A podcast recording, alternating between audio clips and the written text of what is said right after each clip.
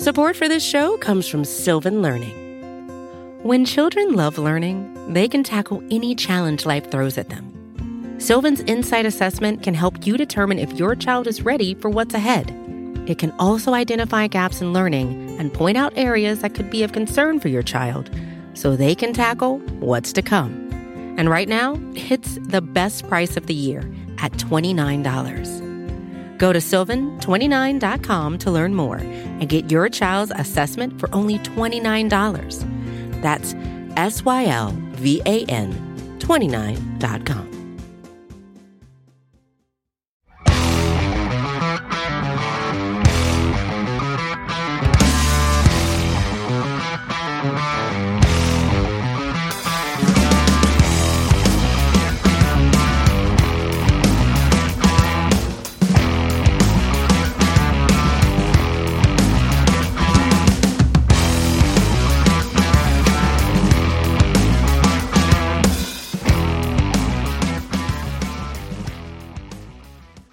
everybody, and welcome to the Talking About podcast.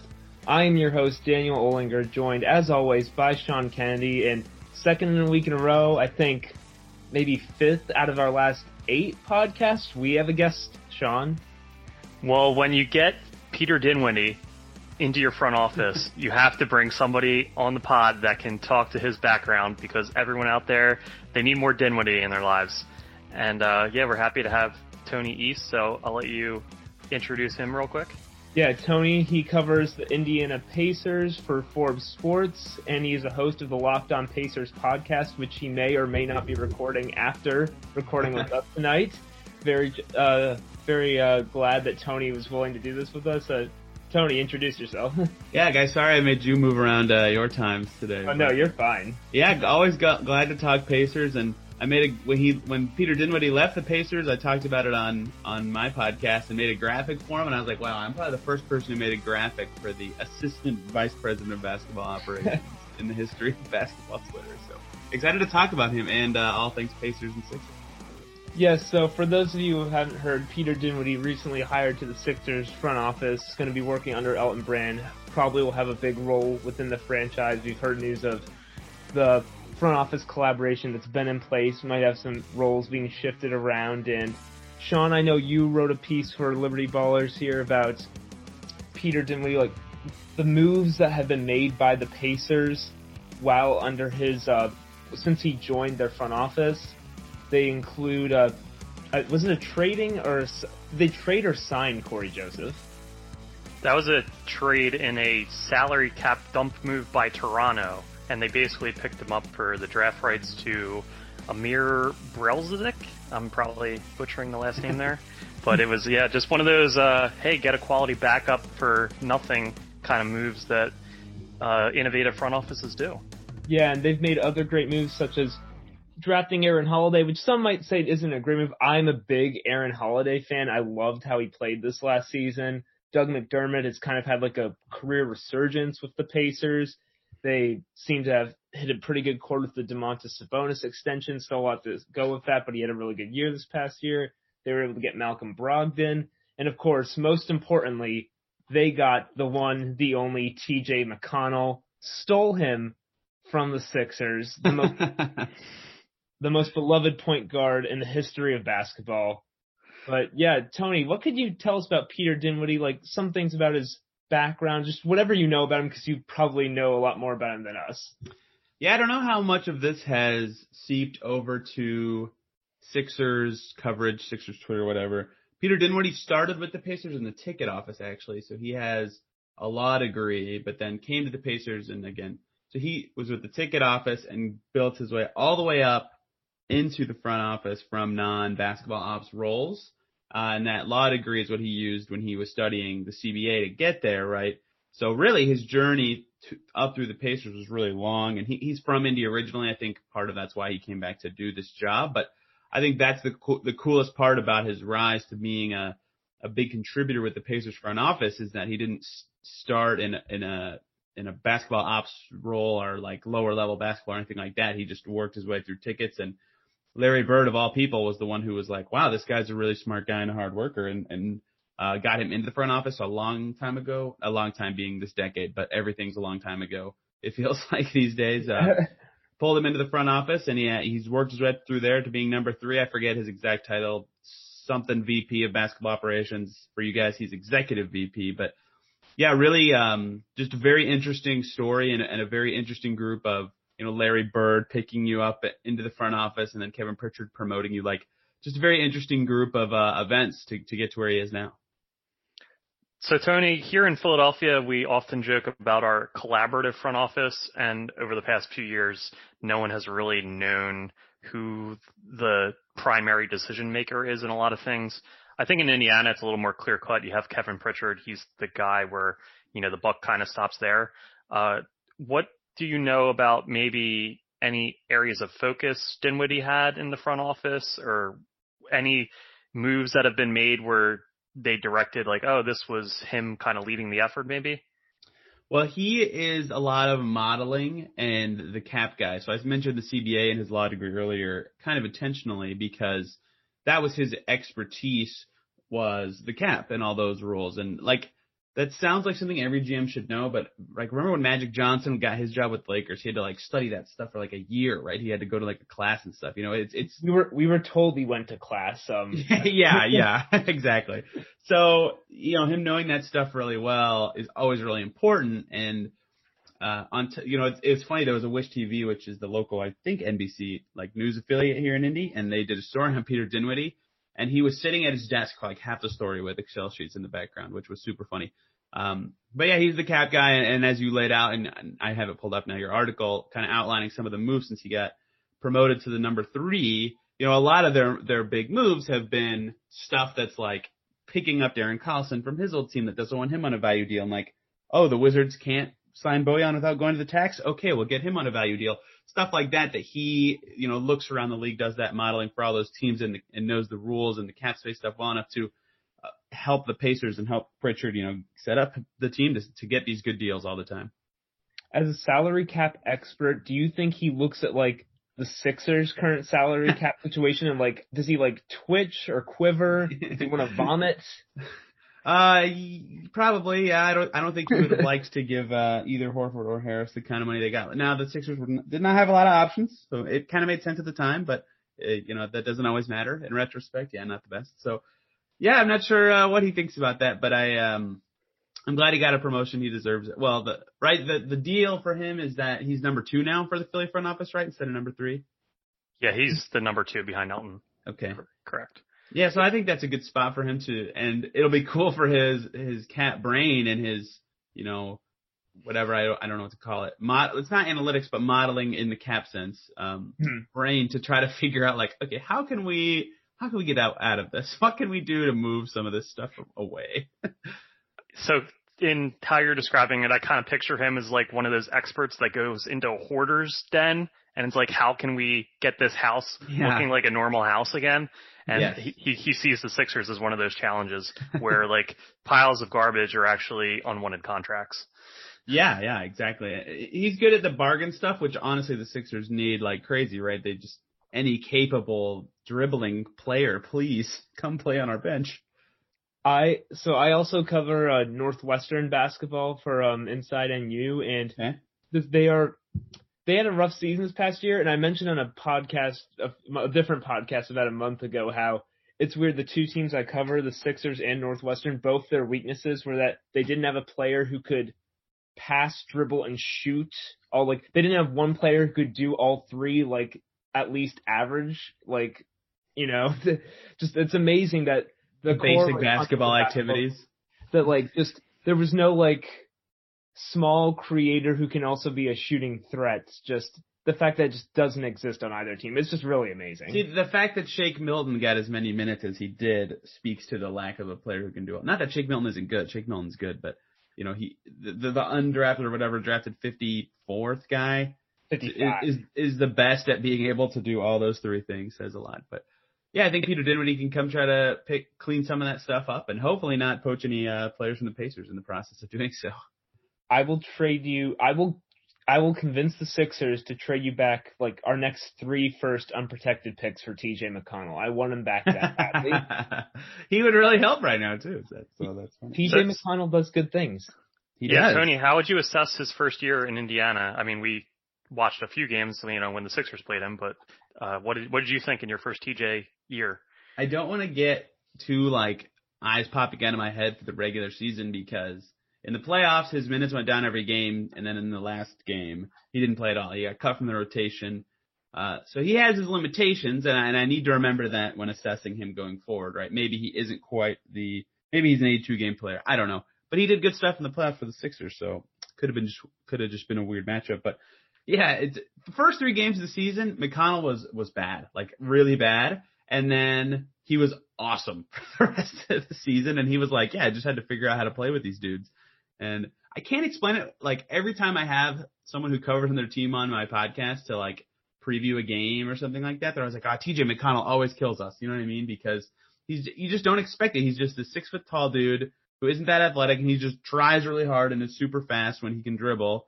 And that's a really important skill is being fast with the ball. So he just probes his way into the lane and creates shots in, in out of any situation, like against his zone, against man, full court press doesn't matter. He's gonna fly around long enough to get someone a decent shot, which is such a valuable skill. And it was awesome to watch him in the Pacers second unit be one of their their better units, just because he just doesn't stop running around.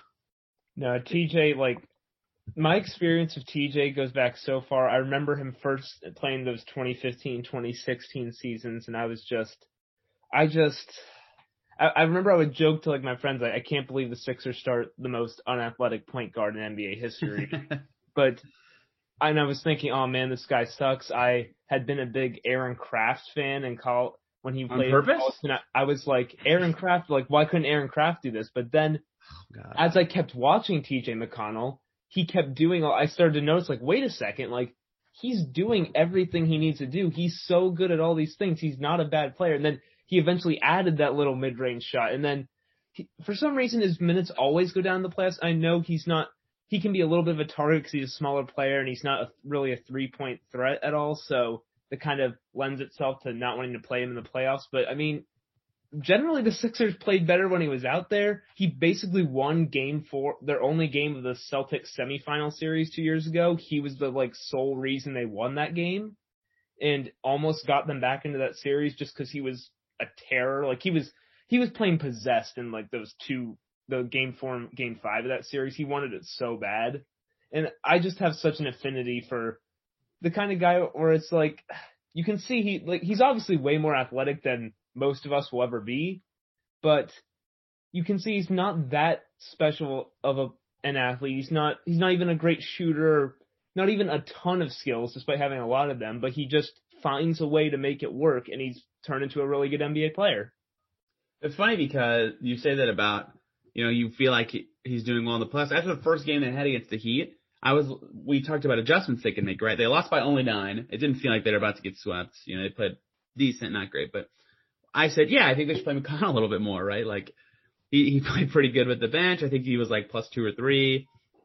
Again, second unit was good, something that was a mainstay for the Pacers all season. Like, keep him out there, keep his energy going, never, never let it slow down. And the next game he was awful and played like eight minutes. And I was like, well, damn, I'm stupid. But, um, it's just one of those things. It's like, it's so hard to, I guess I'm only using four games and like 30 minutes of playing time to evaluate it, but it was, it was so interesting because at first I thought he needed to play more. And then I thought he was bad and shouldn't play at all. It was, it was very flip floppy. But yeah, I do remember, uh, that, that, that Celtics series, uh, three years ago, two years ago. I can't remember now, but Yeah, it was three years ago. yeah, So- three years ago. Yeah, that was the, that's right. That was the first time making the semis with Embiid. That's right. Um, so yeah, I, I know he can do it, and he's a, a joy to watch, and possibly the best locker room presence a team could have. You know, I've never heard him. I mean, it's the you know, it's the locker room. They're not going to talk crap about their teammates, but always has nice things to say about you know every player, every coach, everyone in the organization. Just overall, good dude to have on on a team. Yeah, T, TJ has very high approval ratings. I know he was pretty good friends with Joel. They would play video games together, they said. And um, although I do know uh, other point guards on like ho hum regular season nights don't appreciate him that much. Uh, I know there's the one story of D'Angelo Russell during a game like TJ checks in and nine like goes straight up to the baseline, is full on hugging D'Angelo, won't let him get the ball, and he goes, "Come on, T, not tonight. I just want to, I just want to get my run in or something like that." I love that story. He's just a pass man. That would make me so mad, especially because he like, regardless of score, you know, like I, I don't know how I didn't like I got cut as a sophomore in high school, but like I played enough basketball as a kid to to have played in games where it was like if you're winning by X amount of points, you're like not supposed to press. Like it's a rule of kids leagues, you know. Yeah. And then you get to the NBA and TJ McConnell's like, oh, we're up by ten. Nah, I'm gonna I'm gonna steal it from you. And he did it against the Sixers in the bubble that first game when when TJ Warren went off, but he did it against the Sixers. And I remember a bunch of Pacers media people were like, how do the Sixers not know he's gonna do this? He just did this for them for like four years in a row. He's yeah, like, Joel was very pissed off at uh his guards in that game, and he was he pointed at TJ like, you know, he does this. Yeah. Like, he did- it was it was uh, it was Shake, right? yeah. Yeah, that was like part because they were fighting that game too. I remember that now. Oh, yes, there that- may have been a threaten of a slap, but you know, apparently all families do that. At least the Sixers families do that. Oh gosh, is that what the spin was on that? I never really followed up on That, that. that was what I think Brett Brown said after the game. He's like, you know, families fight sometimes. Like, yes, the casual Thanksgiving dinner where I threatened to slap my uncle. I, actually had some replies on social media that people said like, "Oh, I have had that happen to Thanksgiving." I'm like, "Uh, you know, different people, you know, they have different life experiences, I guess.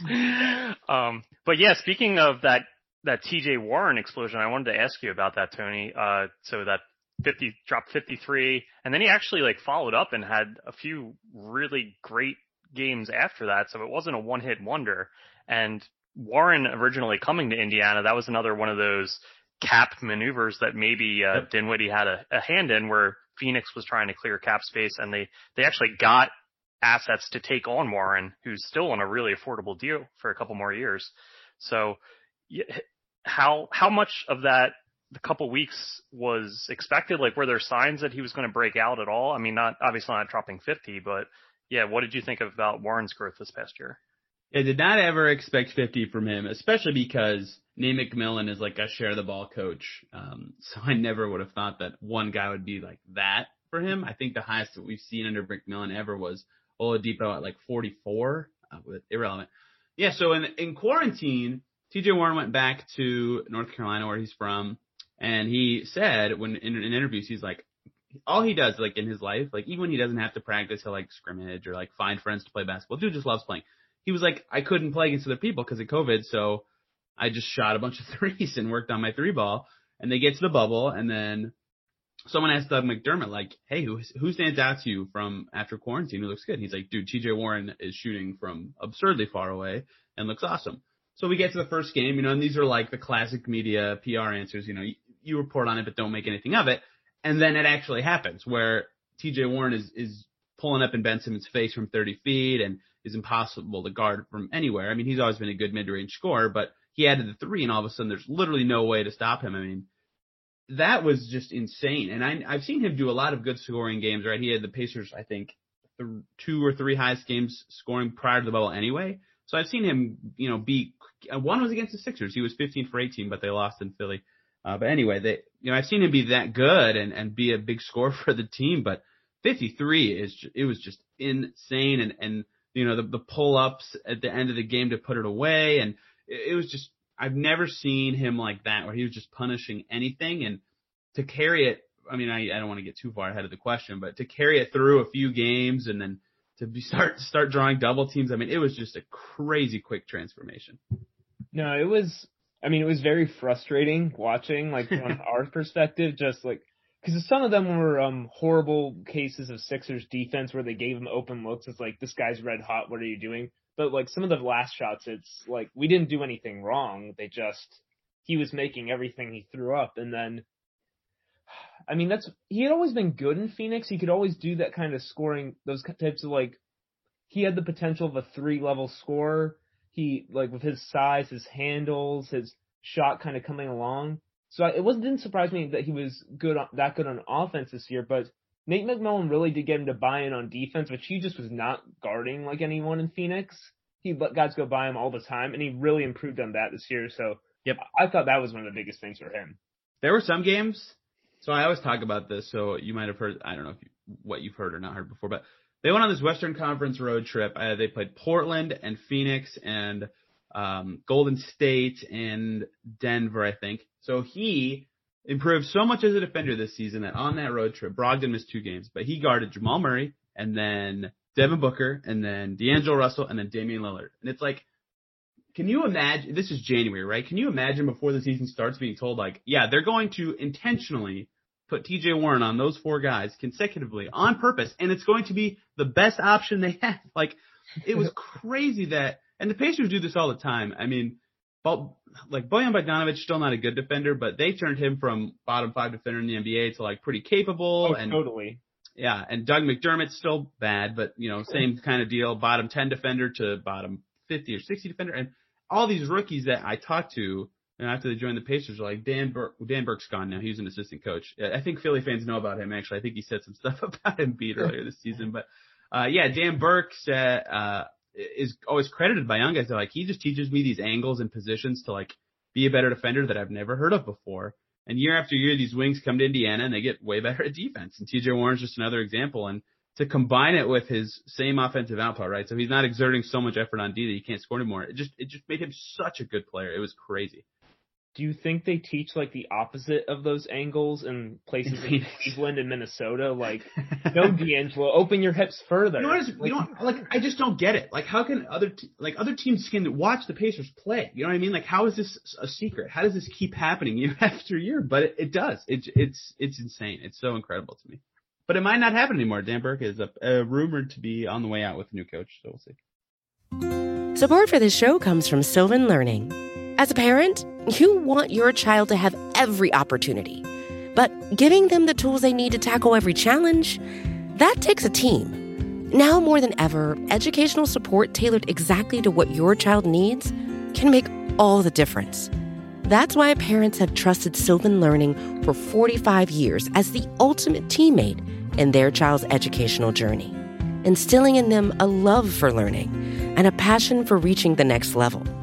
And Sylvan's Insight Assessment can identify gaps in learning and areas that could be of concern for your child.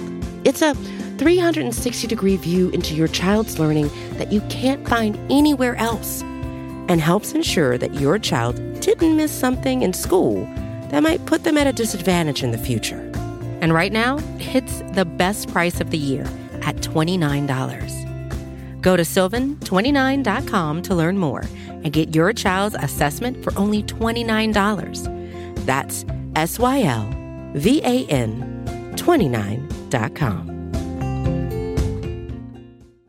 Well, yes. Speaking of new coaches, uh, Philadelphia obviously has Doc Rivers now replacing Brett Brown, uh, but Indiana coaching overhaul as well. And I, I wanted to get your insight onto that whole situation because it was just really weird how Nate McMillan uh, got the extension and then I think it was maybe a week later, maybe a little bit longer, but then he was fired. And I think everyone outside of Indiana was just kind of scratching their heads as to what was going on there. Well, I don't want to report this. I don't know this for sure, but I want to try to explain it the way that it's kind of been laid out by other people and like loosely reported and stuff. But I think that coaching contracts don't line up with NBA season contracts. And, te- mm-hmm. and Nate McMillan had a team option for the coming 2020-21 season.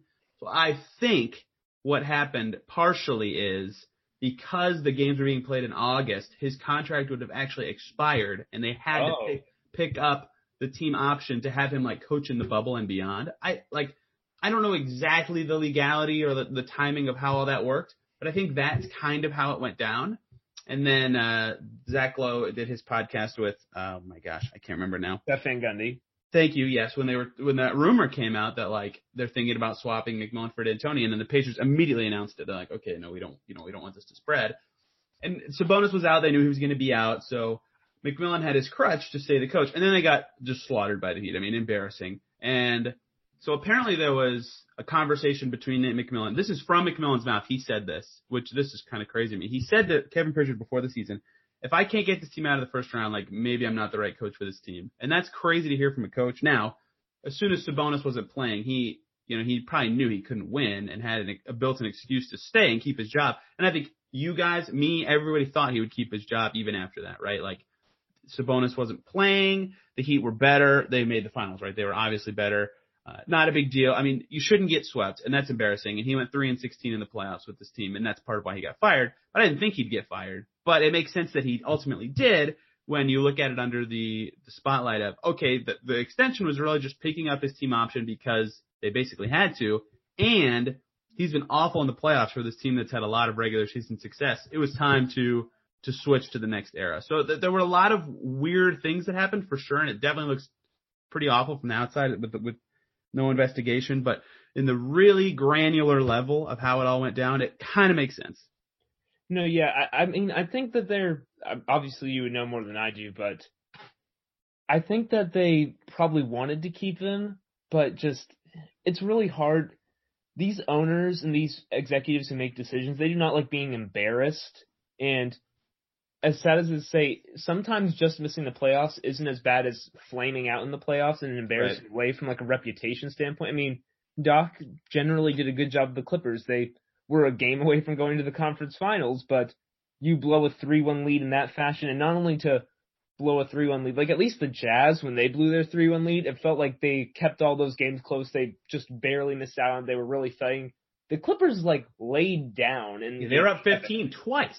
They just, but once the Nuggets hit them in like game seven, that run came, the yeah. Clippers just died. They were, they were looking around like who's about to do something about this and no one did. And I mean, I think part of that is I gave a lot of credit to the Nuggets and everything they persevered through, but also it's just like, you're on national TV in front of millions of people and they're seeing your franchise sputter. And even though it's not as big of a stage in the first round in a series that while I don't think no one watched the Pacers Heat series, it definitely wasn't like leading the ratings, but no. The, it was just like, but that's the thing. It's like probably the Pacers decision makers are looking at, at it like, I don't know, they've four games just pretty quickly. Everyone assumed the Heat were going to move on, even if the Pacers were the higher seed technically. Kind of like last year, how this everyone assumed the Celtics would move on. They probably don't want to be the team that is a, an assumed sweep in the first round. Yeah, and, and look, if it another thing, and I get what you're saying that like the embarrass, it's totally embarrassing. But they they you know they had the excuses built in. No one expected them to win all that.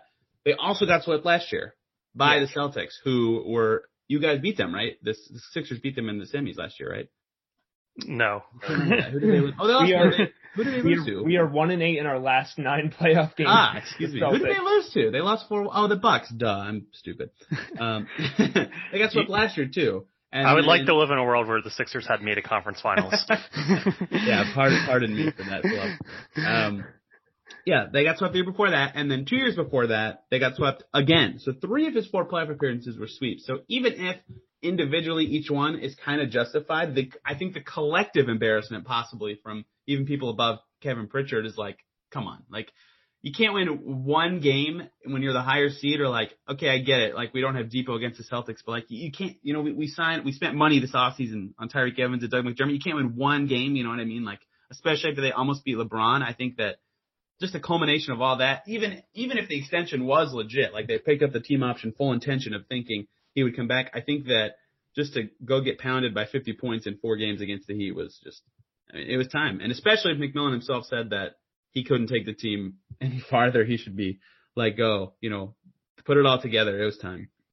Well, talking about how the Sixers and the Pacers both failed pretty spectacularly in the first round. Of hey, playoffs. injuries are baked really heavily into both failures, though. Fair, fair. Although I, I'm a little lower on Sabonis than most, but that's I don't think. Oh, they would definitely not have beaten the Heat if he was around, yeah. but they definitely would have won a game or two if he was around. The thing is, though, now both the Sixers and the Pacers, probably the Sixers a little bit more than the Pacers, but both teams are having a lot of like, there's being thrown in a lot of rumors or for like they could trade player X for this or this. These are the moves they need to make to try and move up from move up to true contender status in the East and what like what is your read on what's going on with the Pacers, especially the Victor Oladipo situation? There's been a lot of news about that. Maybe he wants out of there, but then him pushing back on that.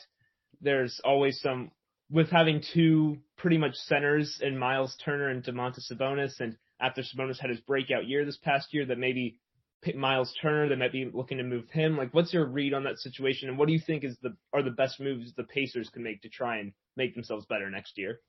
I talked about the Dipo situation a lot. So I, I I should have this down by now, but I kind of evolve the way I talk about it every time. I kind of just throw my hands up, right? Because you know, date, stemming back to July 1st, whatever. Uh, he's he's in Indy and they're prepping for the bubble and he's practicing.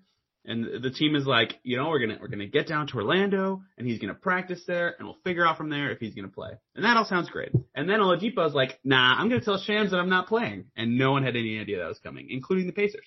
And then he did play and followed the original plan that the Pacers had. So that was really weird, you know, and there's already been like some some reporting in the past about potentially there was like a, a small fracture in their relationship right after his injury, and it's maybe healed a little bit not all the way, but you know, there were no indications that all of a sudden that Oladipo's relationship with the Pacers wasn't that great. And then he played, and he and he didn't play awesome, uh, but he played. And then you know the athletic report comes out that he is looking to move on, and then he goes on Fat Joe's Instagram Live, which again, why do I keep having to say Fat Joe's Instagram Live? I cover basketball, but um, and refutes that, kind of refutes that, and says his priorities is, is money and winning, which seem to kind of contradict each other in context of the Pacers. And then they hire their new coach, Nate Bjorkgren, on Tuesday, and he texts Nate Bjorkgren the same day he's hired and is like, let's go, can't wait to work with you. And he's like enthusiastic on the team Zoom call and all this stuff. And it's, it's impossible to get a read on this guy. I'm just kind of shrugging at every turn and I, I just, I can't trust anything that he says or that is said about him at this point because even the reporting about him ended up being wrong. He changed his mind, right? So I, I, I have no idea. What I like, what I kind of know is that he has not requested a trade via the Pacers. Um, so that's a thing. And I don't know that he necessarily wants to be traded. I, I, I think he could want to play for a different team next year, but I don't think he necessarily is going to request a trade. And I think the Pacers would be smart to not trade him until the trade deadline because his value is terrible right now. So his situation is super odd, uh, because so much has happened between his injury and now. But the biggest factor in any Oladipo situation going forward is that he's just kind of not good right now. And with Turner, um, nothing reported suggests that he wants out. He hasn't said he wants out. But when you have two good centers uh, that take up a lot of your cap, the the natural conversation is okay. You should keep one and trade the other. And Sabonis is better, so eventually, yes, they will have to trade Turner, whether that's this summer, next summer, this trade deadline, who knows? It, he's been in rumors for three years, so I, I can't get a good read on that one either. But yeah, there are uh, justifiable reasons to move both of those guys and shake up the team, but also seems like the new coach, uh, has talked to both of them, so we'll see what happens. The Pacers have two good centers that take up their cap, whereas the Sixers have three power forwards, and one of the and two of them might not be good, and they're taking up most of the cap. Let's go, Jay Rich for Dipo. Where, where, what's the what's the trade there? Are we done? Is that it? If would they take would the Pacers take that? Uh, I kind of doubt it. I don't know though. yeah, His value is really low, like really low. So I don't know. I don't think the cap mechanisms would work for that either. Oh yeah, Jay Rich only makes like 14 million. I forgot about that. Yeah. I I don't know. It, it, it's and he could be really like he could come back next year and be awesome, and that's part of why I think they should keep him until the trade deadline. But I just think his value's so low that Exactly. The fact that I'm even thinking like, oh, get Josh Richardson for him, like that would be cool. So it's hard. Yeah, it's it's it's really hard to kind of, and I feel bad for the front office because they have to think about all the stuff I just said as a reporter, but they also have to think like, like, like what's the way a Dipo trade works out for the Pacers? Like, how do they get the like good value for him given his injury, and he doesn't turn out awesome for his next team? Like the odds that they look good in any Dipo deal is like five percent maybe. So I I do not envy their position. So speaking, uh, you mentioned Turner and that whole situation. We wanted to bring a little Sixers positivity into this. So I know Daniel had some Embiid Turner matchup data he wanted to oh. throw your way. Oh no. Yeah. So, no, no, no. I, I wait. I thought this was optimism. Well, it's optimistic for us. Turner is embarrassingly bad against the Sixers. He even flipped off the crowd. I've never seen him have that kind of passion before. Yeah, so there are some centers who give Embiid trouble. Marc Gasol comes to mind, always just been able to hang with him. Other centers like Andre Drummond, uh, I think Zach Lowe described it as he feels bad for Andre Drummond whenever he plays Embiid. Like he's a young child, he wants to come help if they've scraped their knees. He says Andre Drummond just gets bullied by Embiid every time they play. But Miles Turner, well maybe not that bad against Embiid, has not done well against him. I got these stats from landofbasketball.com, just some basic Embiid versus Miles Turner stats, and they're 10 matchups against each other. The Sixers are 6 and 4, pretty basic. The stats they put up, Embiid has put up 28 points per game, about 13 rebounds per game, three and a half assists, one and a half steals, about two blocks. Turner, on the other hand, is only eight points, five rebounds, half an assist, one steal, and just under a little under two blocks. Do you have that in front of you right now? Yes. Okay, do they have fouls on there? Yes, I'm get. I'm Turner's get, at what, 5.9? I'm gonna get to that. Yeah. Okay, sorry. I'm gonna get that. So Miles Turner has not outscored. He has not outscored Joel Embiid in any of their ten games thus far. And in rebounds, they have tied once, and Embiid has out rebounded him the other times. okay. In blocks, they have tied four times. Embiid has beaten him in blocks, like four in four of their matchups. Miles has only got two, despite probably Miles Turner being racking up a few more blocks per game in like other matchups than Joel Embiid does. He's a bit more of a shot blocker. Their free throws they have had in those 10 games. Embiid is 85 for 112 from the free throw line in games where he plays against Miles Turner. Turner is only 17 for 26. And then in those 10 games, Miles Turner has fouled 45 times. He has fouled out twice, both the first and the 10th game. And there was only one game in which he had fewer than four fouls against Joel Embiid. So we on Locked On Pacers, uh, all every Sixers Pacers game, we're like, all right, get Goga ready. Miles is Miles is fouling out. it's like it, it's it's so he, this is like obviously Embiid is really good and is like the ultimate of this type of player, but any like bullyish, strongish center, Turner's just not that good against. Like Montrezl Harrell just pushes his ass under the basket, like Andre Drummond, guys like that. It's, any any kind of finesse big like Vucevic, Turner can hang with that guy. He's obviously great, like you just said. The blocking, the sh- the rotation from the weak side, the pick and roll defense, all phenomenal stuff. There's a reason he gets you know good defensive recognition from players and coaches around the league, but Joel Embiid just kicks his ass every time. It it's like, and that's part of the reason that I I just never want a Sixers Pacers matchup in the playoffs because the Sixers would easily win because they one of the Pacers five best players is out of the game for 30 minutes because he just can't contain Joel. Well, no, see, that does, I, I don't know if I agree with that because TJ Warren might average 50 points a game, like against the Sixers. Warren played amazing in every game against the Sixers this season. Like every, You don't need to tell us. that first game that the Sixers won, I think November, November, December, I forget. Yeah, he still, I already said it, but yeah, he's like 15 for 18 and Brogdon was really good, but, uh, Turner, Turner did not play well and, and they lost.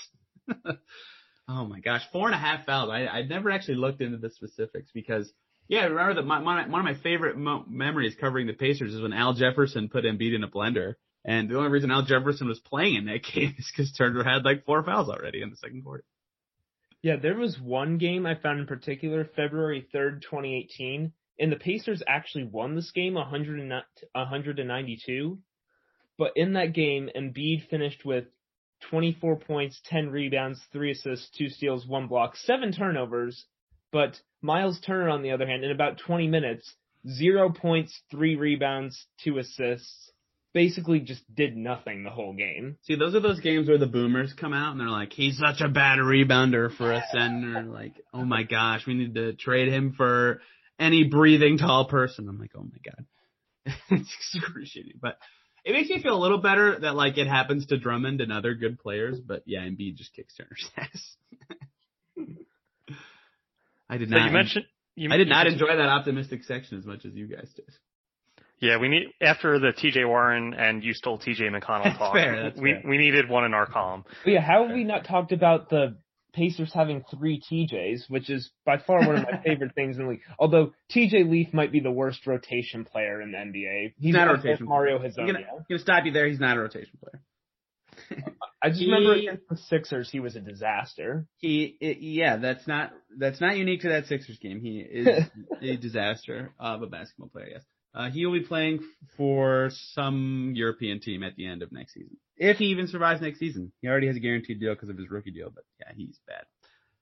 All right, what what was the other thing you were about to to throw in? Oh, I want I wanted to mention you mentioned Brogdon. I kind of wanted to talk about that because Oh, yeah. he was a guy a lot of Sixers fans wanted the front office here to go after last summer, and I wanted your just kind of take on what you saw from him in the first season. I know his his create creative responsibilities took a big leap forward. He averaged a career high in assists, and his but his, as a result, his shooting also dropped off a lot.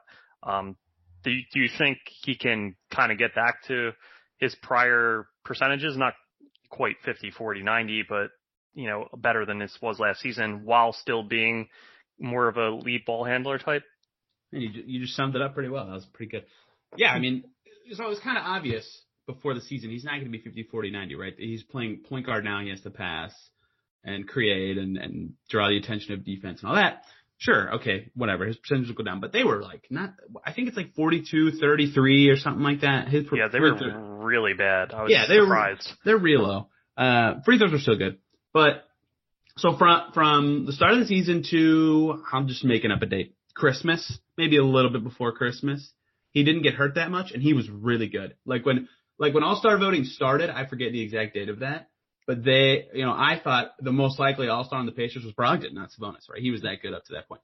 So then he gets hurt a few times and just never recovers into form. And I'm not blaming injuries for the way he played. I'm treating it the way you just said it. He had way more creation responsibilities and other, you know, early in the season, other teams haven't, can't scout him as a creator. And then all of a sudden teams are like, okay, here's what he's going to do. Bada bing, bada boom. He can't do anything. And he wasn't, he was still good, you know, like 16 and six or seven or whatever he ended up averaging. He was a good player, real, like, like the absolute highest end non all-star level starter you can have, but mm-hmm. the per- percentages took a big dip. And the thought a lot of the time was like, oh, when Dipo's back, then those will naturally come up. But then Dipo was also terrible and those numbers did not come up at all. So I'm confident they can come up a little because I think a new coach uh, will have the offense not take as many bad shots like mid rangers all the time that McMillan loved, and Brogdon takes a, a healthy amount of mid rangers last year. So I think just naturally uh, his his like efficiency will go up. And I think that if if the new coach you know gets the ball in Warren's hands more, runs runs through. I mean Sabonis had the ball a trillion times per game last year, but just Warren gets the ball more often. Uh, pressure will be off of him to create as much. I think his percentages will definitely go up next year, but his usage might go down a little, so his stats might maintain about the same, go down a little bit. But uh, he's definitely a good point guard. You know, he he can create for himself and others at a, at a healthy rate. Good defender, um, amazing community guy. Like great for the team. Just it, it's kind of interesting evaluating a guy going from the perfect third banana for Giannis and Khris Middleton to okay, like you're our best creator now. Go do stuff. And it, it's like, wait, what? You know, so still a good player. I think he's just a little bit overcast right now. And if, you know, if Dipo returns and is able to have the ball more and, and they, they run through Warren more, you know, who knows exactly how they handle touches next year. But his, if, assuming, and I think this will happen, that his usage goes down a little bit, I think he'll uh, look a lot better next year. Yeah, that's kind of like um, Tobias Harris in 29 in the 2019 playoffs, basically being a spot up corner shooter to 2020 they don't bring back Jimmy Butler and they tell Tobias Harris, "Hey, can you be Jimmy Butler now?" So, so. well, it could be worse. You could have traded uh, two first round picks and Landry Shamet for him. Then, man, then it. Oh, okay. That okay, that was deserved after we brought up the Embiid Miles. that was right below the waist. I'm sorry, that was me. it, I I do miss Landry Shamet. I, I miss. Shooting. A, he can dribble, pass, and shoot. I mean, kinda. The dribbling was coming, but fair, understood. so, would you, you know, at this point in time, would you say they you would do the Brogdon sign and trade again? Yep, definitely. Okay. Yeah, I mean because well, ugh, okay, so they did it before the extension of Sabonis, but knowing now that they're gonna have Sabonis for four years, like yeah, get a good point guard for that same time frame, and they fit well together, they play well together when they're on the court. Yeah, absolutely, I would do it again. Okay. I would decidedly not do some of the Sixers 2019 offseason moves again.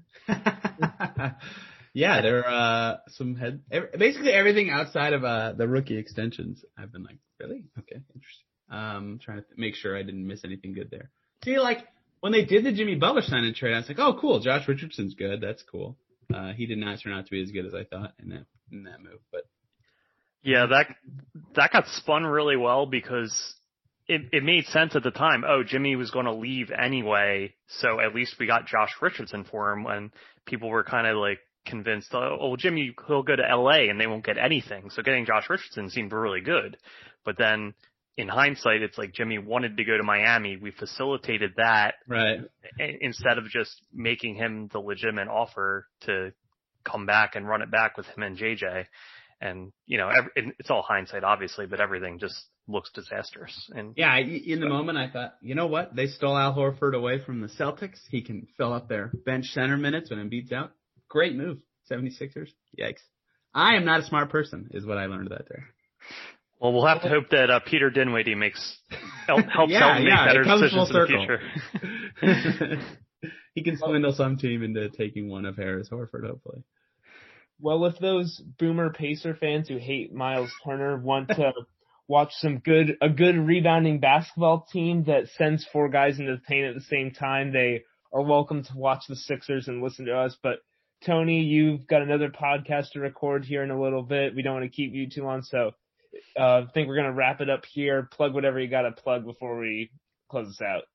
Uh, all my, I tweet all my stuff. So all in one place at T East NBA on Twitter if you want to read Pacers stuff or hear my voice in other places. But I cannot imagine wanting to hear my voice more than maybe 30 minutes a day. So, uh, I, I understand if people do not want to pursue that. But yeah, that's where all, all my stuff will be if anyone wants to check it out. Well, I certainly enjoyed hearing your voice for the past 45 minutes. It was this was a Oh, fun sure. I did not mean that as a slight to the length of our conversation. yeah, like- no, no. Sorry. We're taking we've taken too many jabs at each other in this podcast. I I understand. I'm never I getting invited back, am The I? Sixers and Pacers, like, while not rivals, are competing for the same relative goal. But you know, we're we're the two teams that got bounced. We got to work together. Yeah, yeah. We gotta collectively the Heat can be taken down if the Sixers and Pacers t- team up their powers. Hopefully, the over on Sixers Pacers playoff wins is above 0.5 next year.